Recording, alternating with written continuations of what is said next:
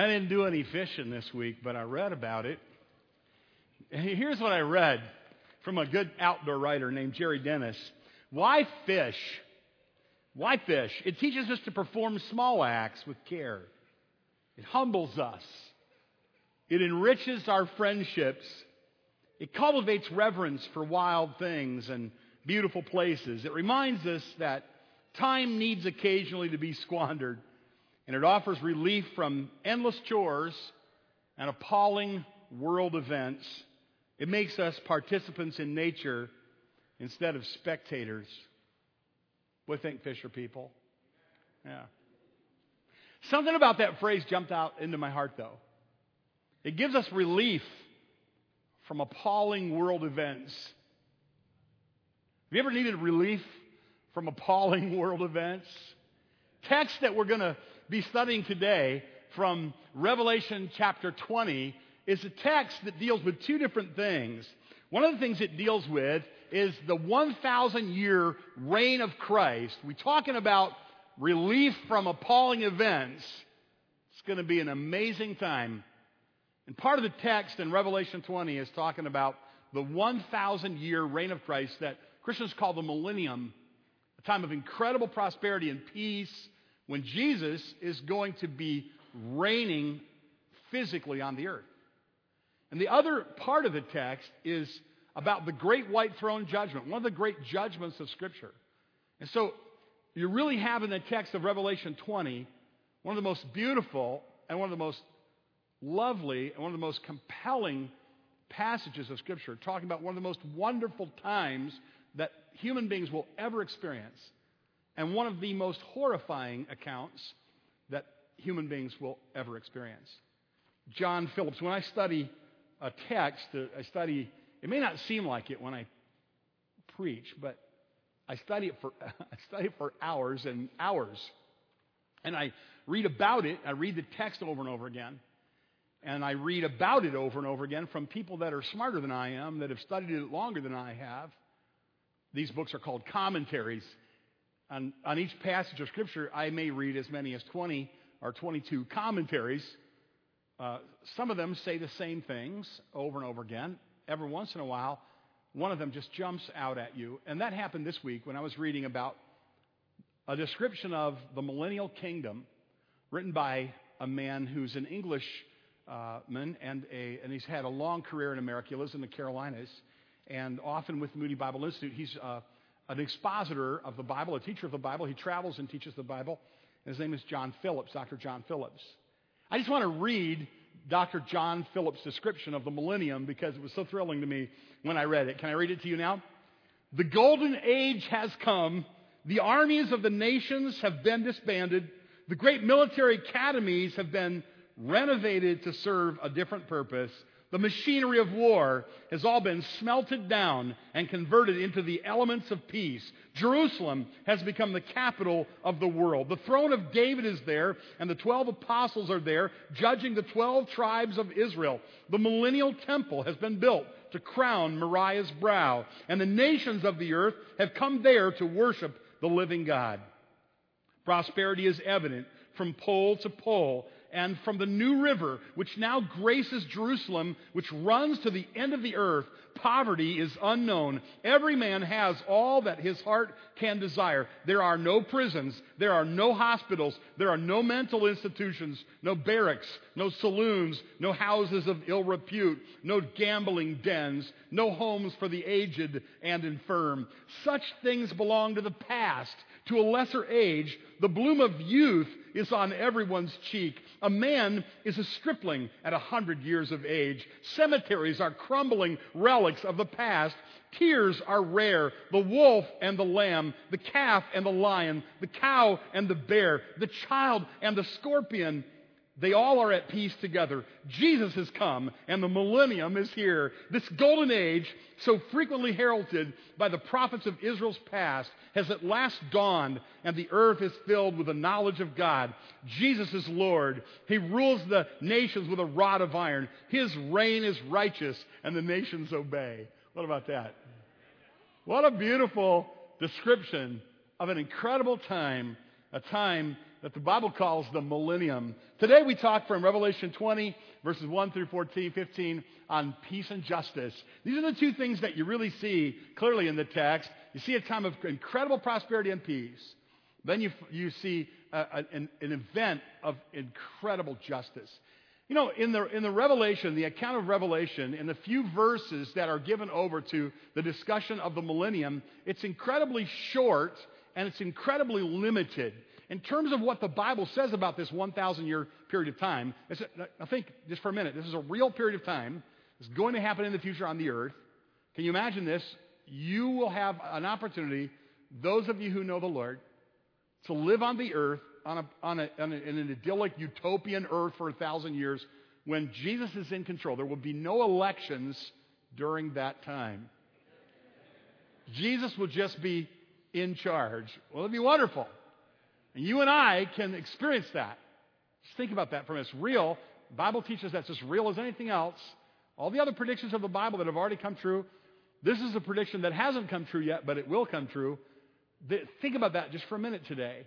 There's going to be a time when everything your heart ever longed for here on this beautiful planet will be true for a thousand years. And those of you who are in Christ, those of you who know the Lord, can be a part of that time of incredible prosperity and incredible peace. It's, the, it's everything a human heart ever longed for. This is the longing of the human heart. What's interesting is in the passage in Revelation that we're studying today, it says very little about it because the emphasis really is on the victory of Christ over the devil and demons. So that says very little about it. How do we know what we know about the millennium? We know what we know about the millennium because there are lots of passages in the Old Testament that describe it in incredible terms. John, Dr. John Phillips, who wrote this, every phrase of what I read to you that he wrote comes directly out of the promises of Scripture. Let me just give you a couple before we go into Revelation 20 to give you a feel for it. I'm going to read to you now from Isaiah chapter 2. Here's what it says about this period of time, the millennium. Isaiah 2 2. Now it will come to pass in the latter days that the mountain of the Lord's house will be established on the top of the mountains and will be exalted above the hills, and all the nations will flow to it. Many people shall come and say, Come, let us go up to the mountain of the Lord to the house of the God of Jacob, and he will teach us his ways, and we will walk in his paths.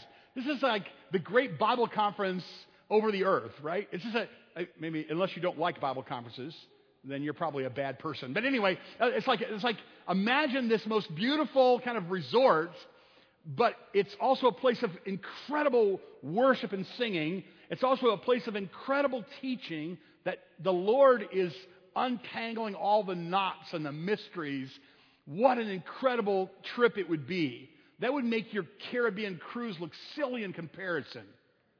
And I'm not sure about that. I've never been on one, but you know, someday, I don't want to just go on one, by the way. I want to be the Bible teacher on a cruise. That's never going to happen in my lifetime, but now you know a little bit more about my secret thoughts.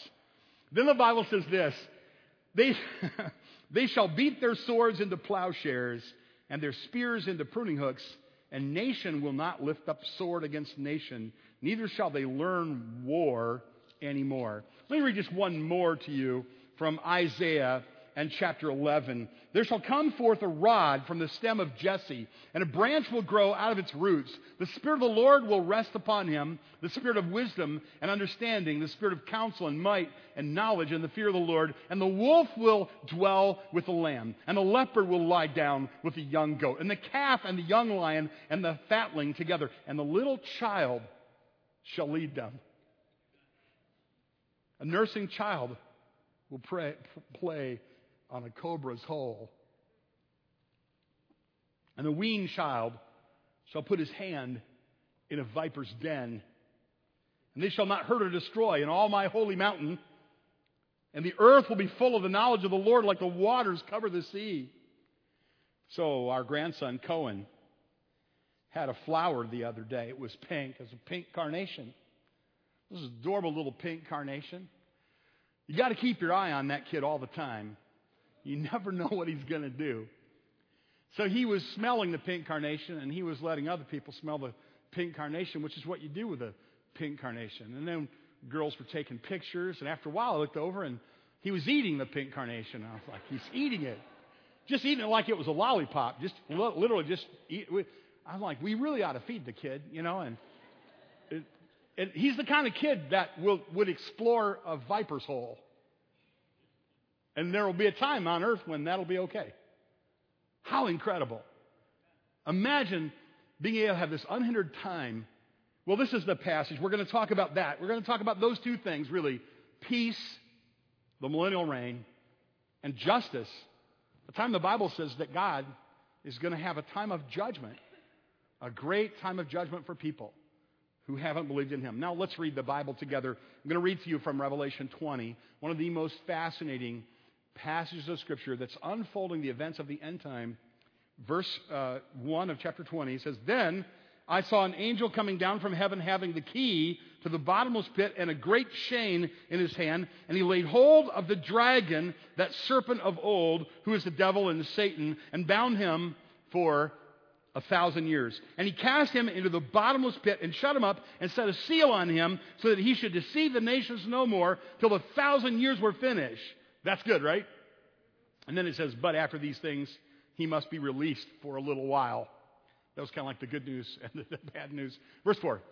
And I saw thrones, and they sat on them, and judgment was committed to them. And I saw the souls of those who had been beheaded for their witness to Jesus and for the Word of God, who had not worshiped the beast or his image, and had not received his mark on their foreheads or on their hands. And they lived, they came to life. They were resurrected. They lived and reigned with Christ for a thousand years. But the rest of the dead did not live again until the thousand years were finished. This is the first resurrection. Blessed and holy is he who has a part in the first resurrection. Over such, the second death has no power, but they shall be priests of God and of Christ and shall reign with him a thousand years. This is the description in Revelation about the period of time that the Bible talks about a lot when Jesus will reign upon the earth for a thousand years. Now, at the end of the tribulation, we're now in verse 7. Now, then, when the thousand years were expired, Satan will be released from his prison and will go out to deceive the nations which are in the four corners of the earth, Gog and Magog, to gather them together to battle, whose number is as the sand of the sea. And they went up the, on the breadth of the earth and surrounded the camp of the saints and the beloved city, and fire came down from God out of heaven and devoured them. And the devil, who deceived them, was cast into the lake of fire and brimstone, where the beast and the false prophet are, and they will be tormented day and night forever and ever. And now the last section. Then I saw a great white throne, and him who sat on it, from whose face the earth and the heaven had fled away, and there was found no place for them. And I saw the dead, small and great, standing before God, and books were open, and another book was open, which is the book of life. And the dead were judged according to their works by the things which were written in the books. And the sea gave up the dead who were in it, and death and Hades delivered up the dead who were in them, and they were judged, each one according to his works. Then death and Hades were cast into the lake of fire. This is the second death. Anyone not found written in the book of life was cast into the lake of fire. Well, here you have in Scripture a, a very, very powerful teaching from the Bible about what's going to happen in the, in the end. You're going to have this return of Christ after the seven years of tribulation. The Bible teaches that Jesus Christ will physically return to the earth he will then establish, after that seven year tribulation, he will establish his reign on the earth for a thousand years. There'll be, then there will be this, and during that time, it'll be characterized by peace because Satan is bound and thrown into the abyss. It's interesting because in the sometimes our chapter divisions throw off our understanding of the Bible. It's a good idea to read through chapter divisions a bit. When you do that, you'll notice that that uh, unholy trinity the beast, the false prophet, and the devil. The beast and the false prophet are thrown into the lake of fire, which the Bible teaches is a place of eternal torment, which is eventually where the devil's going to go, right? But it says that then when probably the archangel Michael, does it say? It says a powerful angel. John sees a powerful angel come with a chain and the keys of the abyss And Satan is not thrown in the lake of fire, the final place, but he's put into the abyss. It's almost like Satan is put on death row for a thousand years. And that's what the scriptures teach during that time. There's this time of peace and prosperity, this millennium, if you will. This is one of the reasons why Jesus taught his disciples to pray, Thy kingdom come. And he put in the heart of all believers a longing for the kingdom. This is why Jesus, in the Sermon on the Mount, he said, Seek first the kingdom of God and his righteousness, because we all have a longing for peace, a longing for prosperity, a longing for goodness, a longing for a utopia that was placed by the God who created us in our heart. We have a longing for this, and in this passage, you're going to see we have a longing for peace, we have a longing for justice, and in this passage, you're going to see in powerful ways God is going to fully and finally satisfy our longing for peace and our longing for justice as well. So Satan will be bound for a thousand years, verses 1 through 3. God sends an angel to do this, probably Michael the archangel. The Bible doesn't say. And again, it's as if Satan is placed on, on death row. In chapter 19 and verse 20, the beast is judged. In chapter 19 and verse 20, the false prophet is judged. In chapter 20 and verse 2, that Satan is put here in the, in the abyss. It's interesting that he is given four names. He's called the dragon. That's a, a symbolic literary reference that he's called that in, in Revelation. It's Satan. He's called the serpent. That's a, that's a reference that reminds us of his deceit in the garden. He's called the serpent.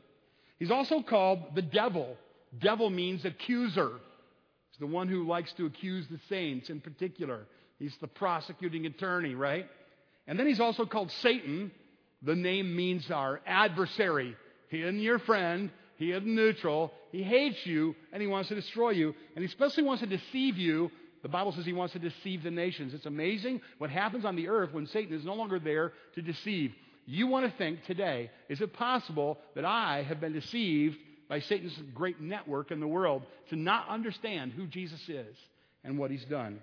Four groups will rule in the, the millennial kingdom, verses 4 through 6.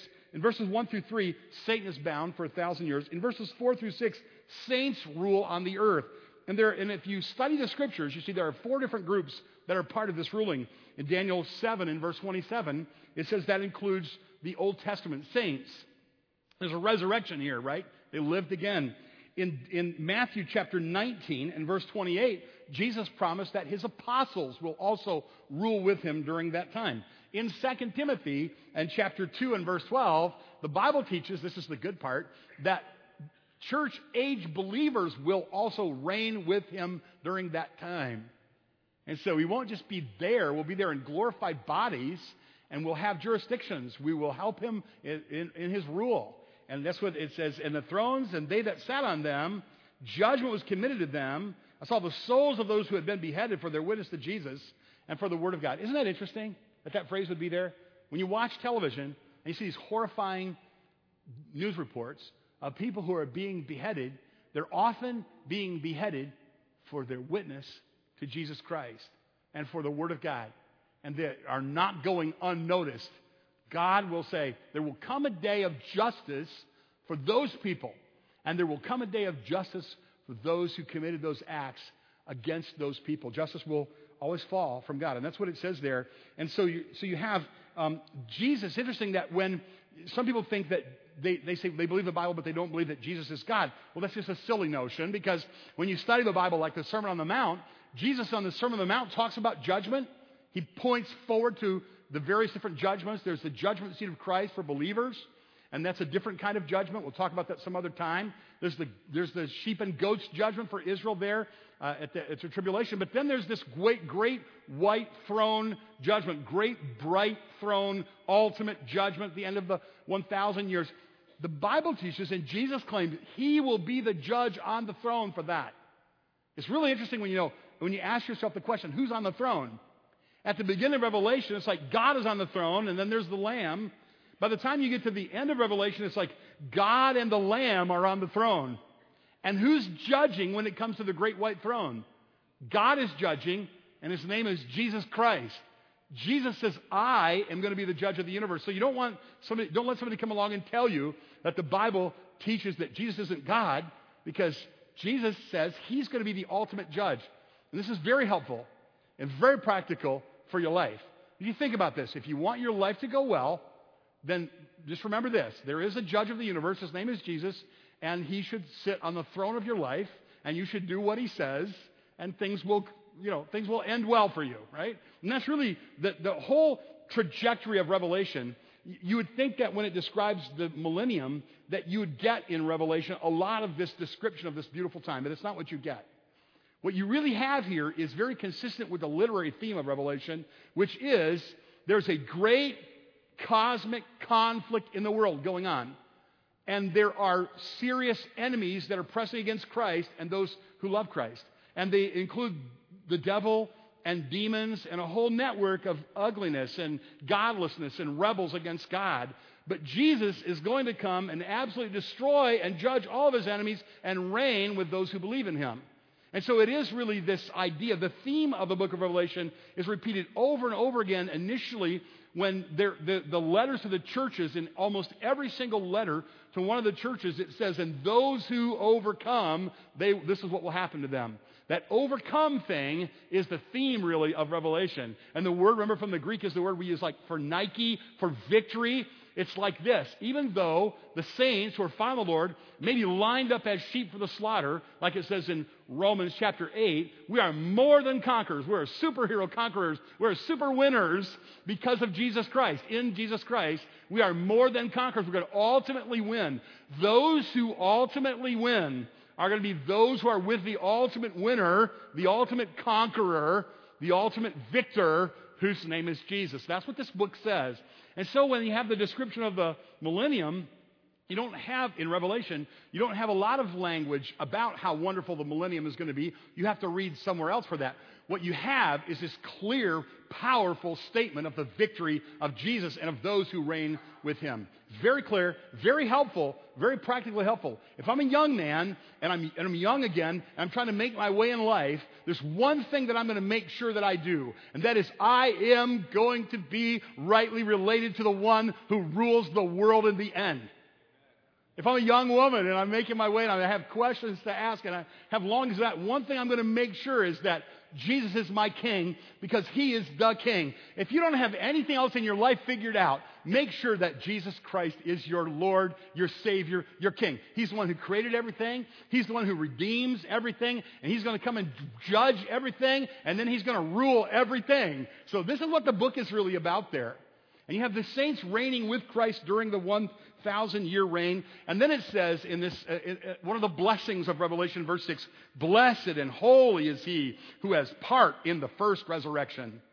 Because the second resurrection, right? These are people that are going to be resurrected for judgment and sent to hell. And it says, Blessed and holy is he who is part of the first resurrection. Over such the second death has no power. In other words, if you're a believer in Jesus Christ, you are going to die once if you don't go to the ra- up in the rapture. But you are not going to die and go to hell, the second death. And so death isn't really death. That's why it's often called sleep as a euphemism for believers. It's like they're sleeping. Well, they are dead. Physically, they're dead, but spiritually, they're very much alive. Your loved ones who have died in the Lord are much more alive now than they were when they were alive. And you can have eternal life. And God has put in your heart this longing for eternal life and for peace and for justice. That's God given. And the answer, the great satisfaction for the thirst of your soul is Jesus Christ. And so this is why you have blessed and holy is he who is part of the first resurrection. Over such the second death has no power, but they will be priests of God and of Christ and will reign with him for 1,000 years. You ever hear the hymn? We, we sing it at Christmas but it's a millennium hymn. Joy to the world. The Lord has come. Let earth receive her king. Let every heart, right? That's a millennium hymn. That's a second coming hymn, really. And then you have these four groups that rule. And you have a second section. It starts in verse 7 and goes through 15. I call the first section peace. And I call the second section justice.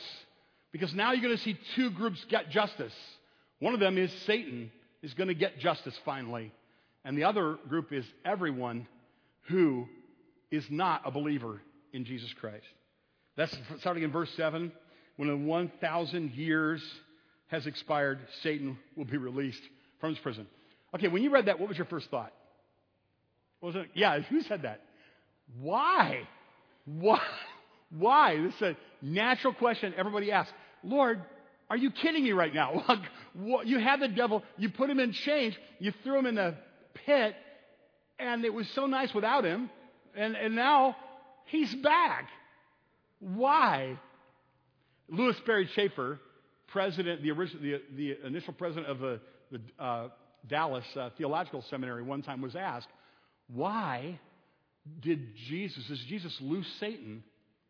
And Lewis Sperry Chafer's answer was, if you will tell me why he set him loose in the first place, I will tell you why he set him loose again. And that really is a very theologically sound answer. Do you Remember what I said a few weeks ago, quoting Martin Luther, even the devil is God's devil? God has chosen to use evil and Satan and everything that Satan tries to do and all the evil things that came into your life, he's so good and he's so powerful that he takes those things, even though they were meant for evil, and he's saw in his sovereign power, he turns them for good. Have a niece who just went to the mission field. She was so excited about going to the mission field. She prayed about where God wanted her to go to the mission field. She raised her money to go to the mission field, and then she went to the mission field. She was so excited about that. She went to Tijuana, Mexico. This week she had to come home one asthma attack after another. She was getting as many as eight asthma attacks a day. And she called her mom and dad, and she, they said, You got to come and get her, and you got to bring her home. So she had a good attitude about it. But she said to mom and dad, Why would God do that? Why would God put a desire in my heart to go to the mission field? And I get to the mission field and I can't stay there. Why would God do that? Why would God set Satan free? So mom and dad said, Well, let's read about Amy Carmichael. Amy Carmichael went to India, and she had a tremendous career in missions in India. But first, she went to Japan and failed. Why did Amy Carmichael, why did God let Amy Carmichael go to Japan and fail, right?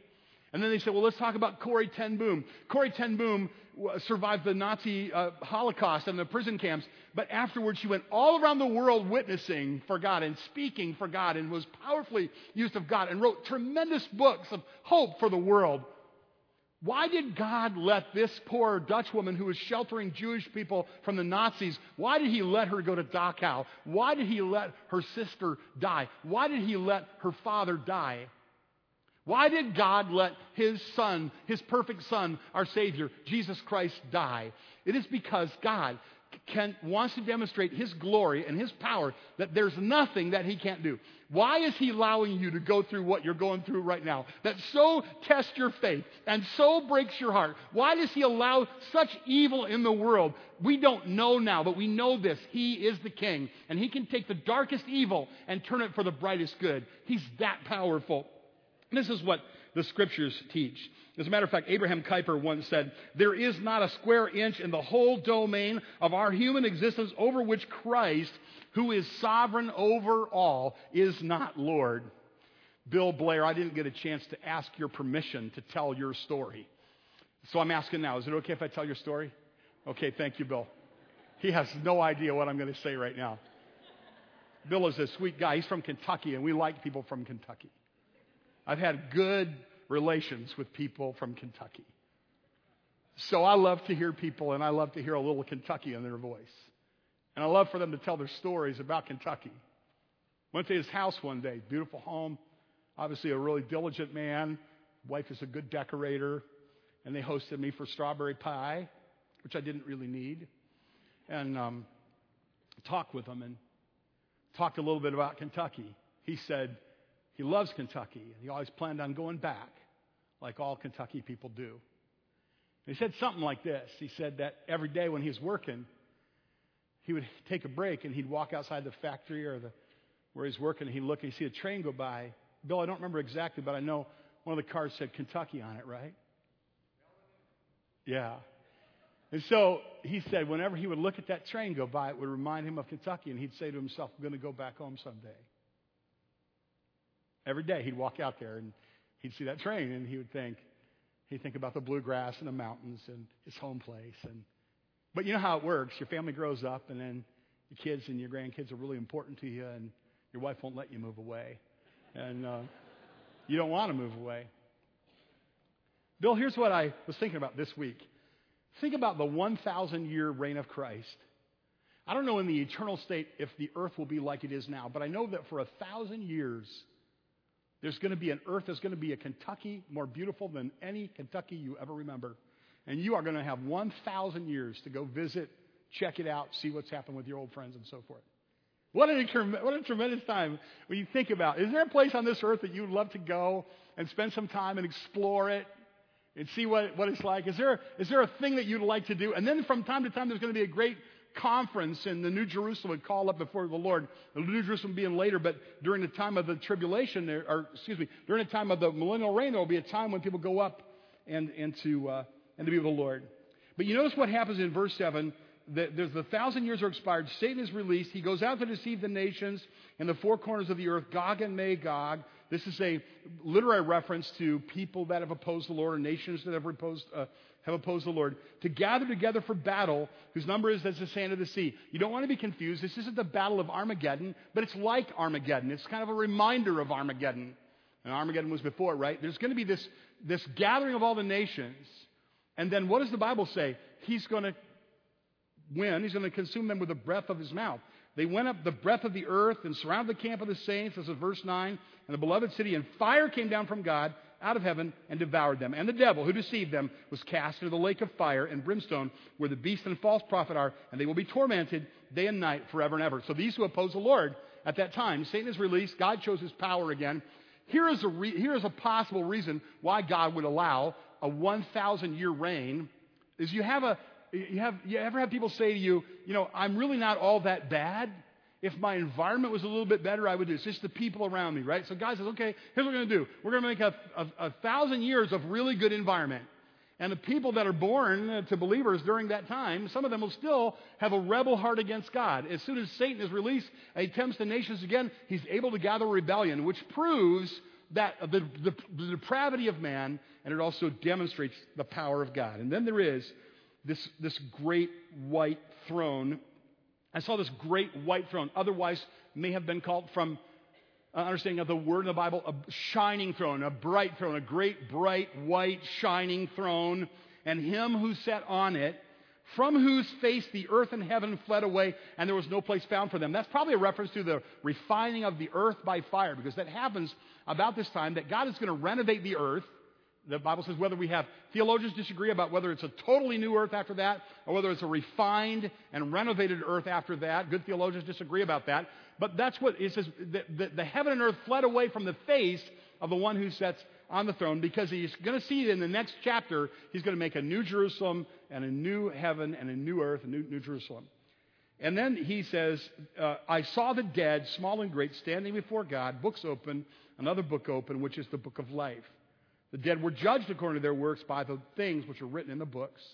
The sea gave up the dead who were in it. The death and Hades were delivered up of the dead who were in them. And they were judged each according to his works. And death and Hades were cast in a lake of fire. This is the second death. So you see, Satan is cast in a lake of fire. Those who come to the great white throne are unbelievers. They're judged because their name is not in the book of life or the Lamb's book of life. We'll see that in a moment. They're judged because of their sins that are recorded, and then they're cast into hell. Jesus destroys the devil with fire. Jesus Christ, then, is the judge at the great white throne who, after giving people multitudes of times to repent, like many of you that are sitting here, if you're not a follower of Jesus, you're hearing my voice, I'm telling you the gospel. This is a chance that you have to align yourself with the God of the universe and believe in Christ and know that you have eternal life and will never face the judgment of God for your sins, which are many. All of us are. The Bible talks about the throne of God and of the Lamb. The Bible here talks about the book of life and the Lamb's book of life. The books, the books that are open and the, and the book of life or the Lamb's book of life. The, the book uh, that's referred to three or four times in, in, the book of Revelation that has the names of those who are believers, who, who believe and, and people whose names are not found. And anyone not, verse 15, anyone not found written in the book of life was cast into the lake of fire. You understand that the Bible doesn't say that there's a, like a pan scale at this judgment. The Bible doesn't say, for instance, you know, that there's going to be a judgment, there's going to be good people and bad people that have good and bad works, and God's going to weigh their works, and the good people are going to go to heaven, and the bad people are going to go to hell. There's literally nothing in the Bible about that. That's not what the Bible teaches. It's, is your name in the book of life because you believed that Jesus Christ is God, your Savior? Or have you persisted in not believing that? And unbelievers then are going to have to answer for all their sins. What a horrifying thought. Think about that.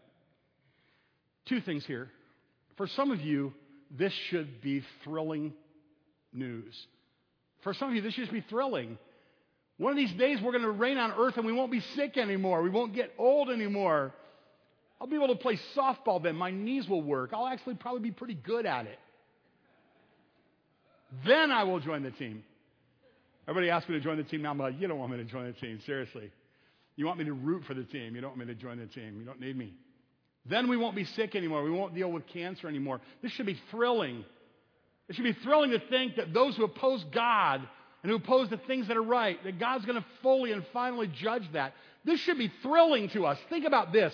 Because of the victory of Jesus, I was thinking about this. Uh, you know, the troubling things that come into your life, the storms that come into your life that really kind of rattle your cage and frighten you, the things that you worry about, the problems that come in, you know, the hurts that you have to, we all have to deal with, the things that frighten us. Uh, J. Vernon McGee, his old Bible teacher, uh, he's with the Lord now, but he told a story about this. He said out in, I think it was Oklahoma or Texas, I think he grew up in Oklahoma. He said the storms in Oklahoma were very frightening and very, very dangerous. And J. Vernon McGee said that he would be with his dad out in, on a, riding a wagon out, taking care of a chore way out on his property, and a big storm would come. And it would be a very frightening storm, and there'd be lightning, and there would be thunder, and there would be wind, high wind, sometimes tornadoes out there. He said his dad would reach over and pull him really close to him, and he says, It's going to be okay. You're with me. It's going to be okay. J. Vernon McGee said, That's what God does to his children. He pulls us close into his promises and he says, You know, it's a storm, but I'm greater than the storm. It's going to be okay. You're with me. This truth from the Word of God should be really thrilling to you if you know the Lord, if God is your Savior, if God is your Father. This should be very thrilling to you. It should be thrilling for a number of reasons. One, because Jesus wins and you are a conqueror with Jesus. You've overcome. Because Jesus defeats evil if that's true and He lives in us, then we can overcome evil. Because Jesus rules, then we get to rule with Him. Because Jesus judges, we can live with discernment. It should be thrilling for us. So for a lot of us, it should be really thrilling. It should be the most thrilling thing you've ever heard. For others of you, though, it should be chilling.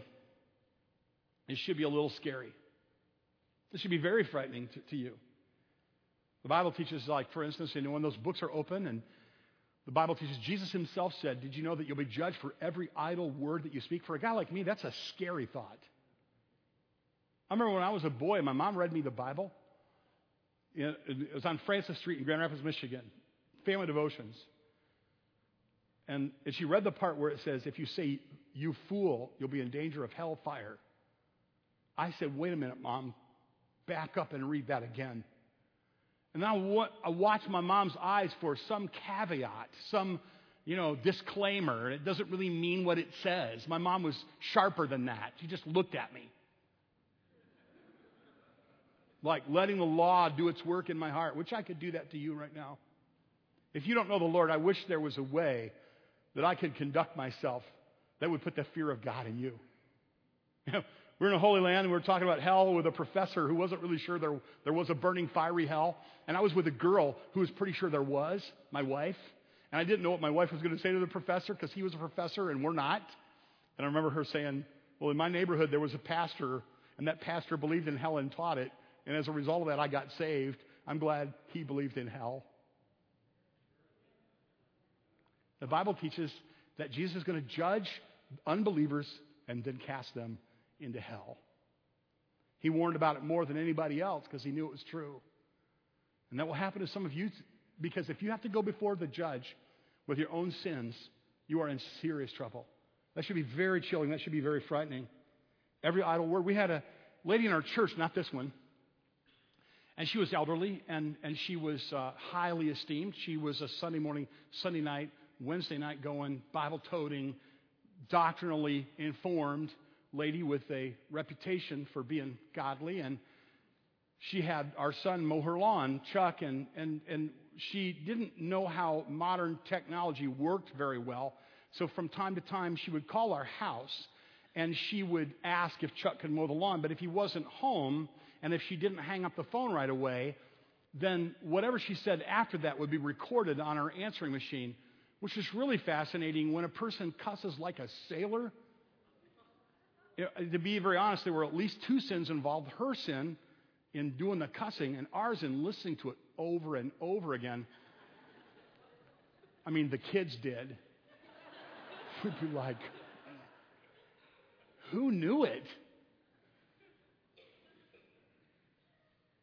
God knew it. And He knows every idle word I've ever said. And He knows my stray thoughts. He knows all the dark things in my heart and yours.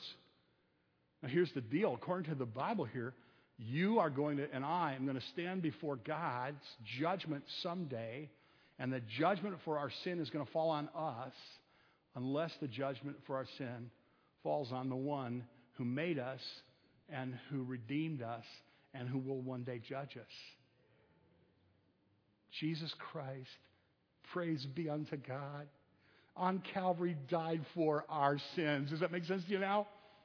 For our idle words, for our lustful thoughts, for our angry spirit, for the theft, and whatever it was, our disrespect, whatever the sins are, they, they either fall on us at a judgment and we go to hell, or they fall on Jesus, who is the judge. There was a great pastor in the South, and it was in Kentucky, in Louisville, Kentucky. And, and he pastored a great church, and he had a message. It, the, his name was R.G. Lee, and the message was famous. It was called Payday Someday. You, ever, you, can, you can watch it online. It's an amazing, convicting message. And he uses a story from the Old Testament of Jezebel and Ahab. Remember that story? And they have this, this vineyard that that, that Ahab, the king, wants this vineyard. It's this guy named Naboth. And he wants his vineyard. And he's crying, he's pouting about it because he can't get the vineyard because Naboth doesn't want to sell him the vineyard. And Jezebel, the queen, says to him, You're the king. If you want the vineyard, we'll work it out so you can get the vineyard. And so they plot and they do evil things in order for him to get the vineyard. And he gets the vineyard. And then the prophet of God comes along and says to him, basically, Someday you're going to pay for this. Someday, you're going to pay for this. Someday, this is going to, there's going to be a payday someday for this. Pastor goes on and he preaches this message. It's a frightening message, really, where he basically keeps saying there's going to be a payday someday. And one day, if you recall, there was a horrifying payday for Jezebel and for Ahab. And there's going to be a horrifying payday for you. And there's going to be a horrifying payday for me, unless my sin is on Christ. He ends the message by referring to Isaiah 48 and verse 18. Toward the end of the message, R.G. Lee says, Isaiah 48, 18, Oh, that you had heeded my commandments, then your peace would have been like a river. You have a longing for peace, and the only way you're going to get it is through the Prince of Peace, Jesus Christ. And you have a longing for justice, and you really don't want that to fall on you. You really want that to fall on Christ. Here's what I was thinking, and I want to show you this before we conclude today. God's holiness is a lot greater than we think. We tend to think of God's holiness as, you know, kind of uh, something that we could satisfy. But it's impossible for a human being to satisfy the great holiness of God. And our sinfulness is deeper than we think. You know, we tend to think, well, you know, I'm a basically a good guy. I've tried to be a good person. I've tried to take care of my affairs and so forth. But that's because we're not seeing the great holiness of God. When you get to the judgment seat of Christ, I'm sorry, when you get to the great white throne judgment that we study today, one of the things that you see at the great white throne judgment is that God's holiness is a lot greater than you thought. And that your sin is a lot greater than you thought. And God's mercy is a lot wider and a lot higher than you thought. I love Psalm 103. As the heavens are high above the earth, so great is his mercy to us. As far as the east is from the west, so far as he removed our sins from us. His mercy is much higher, it's much wider than we thought. Our sinfulness is much deeper than we thought. God's holiness is much greater than we thought. God's grace is much richer than we thought and time and opportunity are very limited. Would you bow your heads and close your eyes? We're going to have a closing song, but before we do, I know there are some of you here that you just want to say today in your heart, Thank you, Lord, that this is true. And help me live like I really believe it. And there are others of you that, if I were to say to you right now, it's like, if you were to die today, would you go to heaven? You wouldn't be able to say, I absolutely know I would go to heaven. If I ask you the question, are you confident that all your sins are forgiven? You, like you wouldn't be able to say, yes, I'm, I know all my sins are forgiven. Here, here's what I want to do. Listen carefully. We're going to sing a beautiful song here together about the second coming of Christ. And then I'm going to stay in the front. And, and not for small talk with folks, but to talk with anybody who wants to inquire about how to be saved. So you just like when other people go, come down, shake my hand, and we'll just talk a little bit about how we can arrange for you to have a meeting, to sit down with someone, and, and they will explain to you how you can know that you will never go to the great white throne judgment, but that you go into the heart of God. So stand together now as we sing this final song, and then please come and see me afterward if I can be a help to you.